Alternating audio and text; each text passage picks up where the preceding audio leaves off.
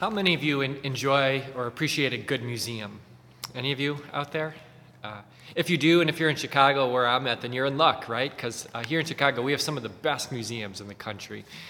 Uh, I, I, don't know that I always appreciated the level of museums that we had here as a kid, but I did always enjoy going to the museum. My, my parents would take my brothers and I a few times a year, and, and we go to the, the Field Museum here in Chicago. I love the Field Museum. Uh, they had exhibits on dinosaurs with real dinosaur fossils, so cool. Uh, my favorite, though, was the, the exhibit on, on, the Egyptians. They had mummies, it was just so fascinating. Uh, I also really liked, I think my favorite museum was the Museum of Science and Industry, though. Just so many cool exhibits there. They had one train, big train exhibit with all these model trains that filled this giant room. I think one of the largest train exhibits in the world. They had one exhibit where you could go down into what looked like a, a real working coal mine. I mean, it wasn't, but it looked that way, and they'd tell you all about how, how coal was mined. Um, they had one where you could get on board an actual World War II submarine. Uh, so so cool to be able to do that. You could get on a, an airplane that they had hung from from the rafters. They had an exhibit on NASA and, and, and space with an Omnimax theater. Just loved going there. Uh, museums can be cool places, can't they? Uh, places where we can scratch that itch of curiosity, places of exploration, places of learning. I don't know about you, but I love a good museum. But you know, uh, museums aren't the same thing as home. As much as I love a museum, I would not want to live in one. I appreciate them, but it's not the same thing as home. Uh, museums are places of learning, but I think we would all agree that some of the best learning, the most important learning, takes place not in the halls and, and the exhibits of a museum, but at the kitchen table or, or on a stool pulled up to the kitchen counter, right? Some, some of life's most important lessons, some of our deepest growth and maturity happens at home. Uh, home is where we find rest at the end of a long day. Uh, home is where home is where we hear truth spoken to us, truth that we won't hear anywhere else. We, we, we read about truth, we see truth in the exhibits of a museum, but we hear it spoken to us personally, individually, at home. And sometimes that truth that challenges us, sometimes it rebukes us. But the amazing thing about home is, is that it's also the place where we are unconditionally accepted and welcomed. It's also the place where we are equipped for life's journey, where we receive all the tools necessary to be sent out into the world. It's maybe most importantly, and, and most differently from a museum, home is a place of love. So I love a good museum, but museums are no place to call home. Now, maybe you're wondering why we're talking about home and museum today, and let, let me tell you. Uh, in today's reading from 2 Timothy chapters 3 and 4, the Apostle Paul is, is writing to uh, a young pastor friend of his, someone he's been training and mentoring, uh, a man named Timothy. And his encouragement to Timothy, I think, is for Timothy to make the scriptures his home. That's a lesson for Timothy. I think it's a lesson for all of us that we are to make the scriptures, the Bible, God's word, our home. And that's an important distinction because the, the truth is, unfortunately, I don't know if this was a problem for Timothy. I think it is for many of us today. And, and that we, we treat the Bible, the scriptures, God's word, like a museum right? Like some, some place full of old dead artifacts where we read a bunch of old about a bunch of old dead guys, right? Where, where we observe things from a distance. Uh, we, we treat the, the Bible like a, a museum uh, where we go to learn a few interesting facts, right? But then we leave. Uh, museums are a place, I think you'll agree with me, that, that are really great to visit on a rainy day or when we have out of town guests a few times a year. And that's sometimes how we treat the Bible, right? We, we pick it up when there's nothing better to do on those rainy days, and then we put it down for long stretches of time. But, but the Bible was not meant to be treated like a museum full of artifacts that we, that we explore, checking out some hallways but not others. The, the Bible was meant to be a home it was meant to be that place where true learning, true go- growth, true maturity happened. The, the Bible was meant to be a home. It was meant to be where we find our rest at the end of a long day. It was meant to be where we start our day and, and finish our day. It, it, was to be that place, the scriptures, God's word, where we are equipped with all the tools necessary for life. We are meant to, to open up our Bibles and, and to be challenged, to hear truth spoken to us that, that we don't hear anywhere else. Sometimes, yes, even to be rebuked when we need it, but, but also that, that in the pages of the Bible that we would hear a message of unconditional welcome and acceptance. The Bible was meant to be that place where we hear of God's love. It was meant to be a home, not a museum, but a home. I think Paul knows that this is what Timothy needs. I think God knows it's what we all need. We need a home.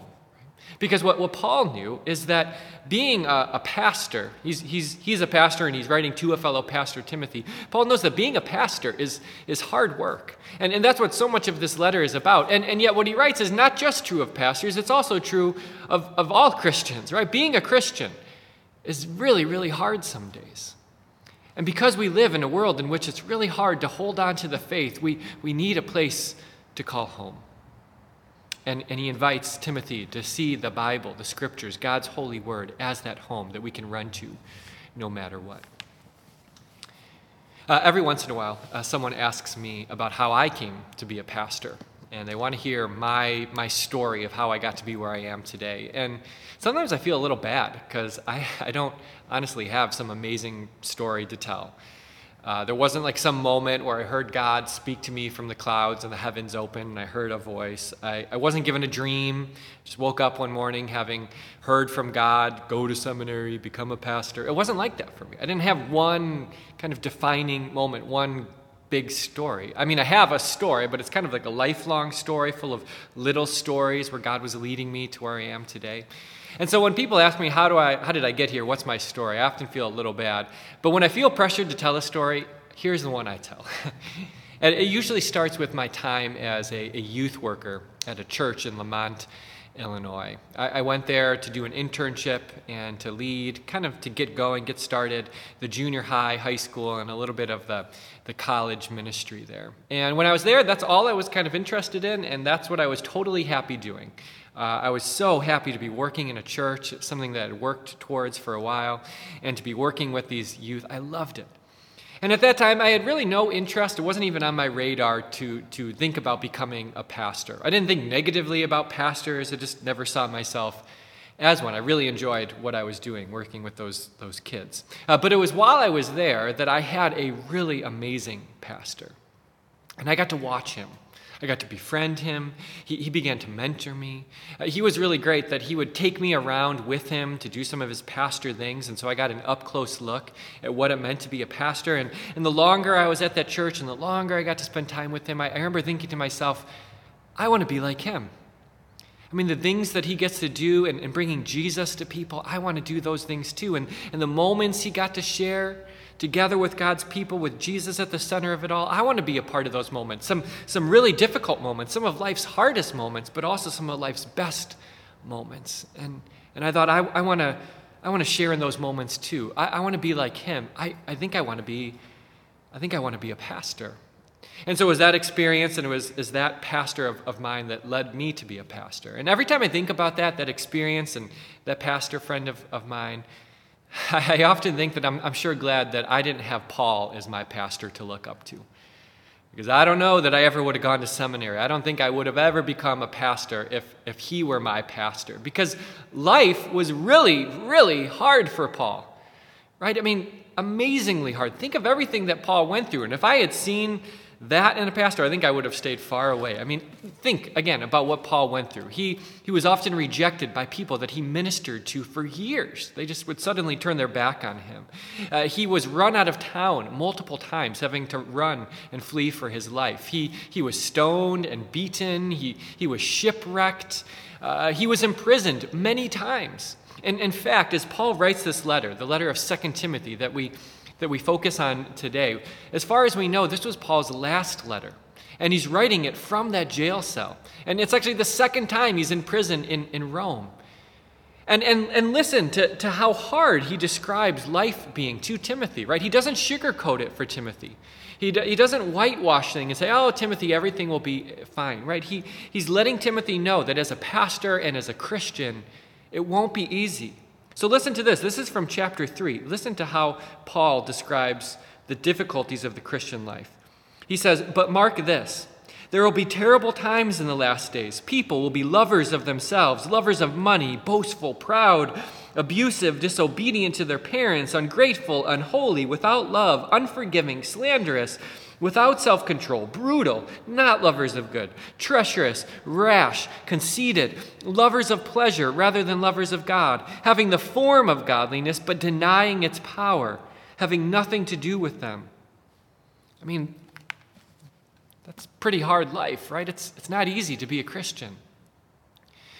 And I don't, need, I don't think I need to belabor that point to any of you. Uh, to anyone here who considers themselves to be a person of faith, you know how hard it is right? You know how it's how hard it is to see one thing one reality with your eyes but but to be told another. And, and you know how hard it is to, to keep the faith when life is falling apart around you. I mean what am i saying? You know how hard it is to keep the faith when when everything's going really well. It's it's not easy to be a christian. We live in a world that makes it hard that's constantly lying to us constantly pulling us in all sorts of directions. You know it. Paul knew it. Timothy knew it and so Paul writes to Timothy, encouraging him to remain devoted to God's word, uh, personally and professionally, if I can put it that way.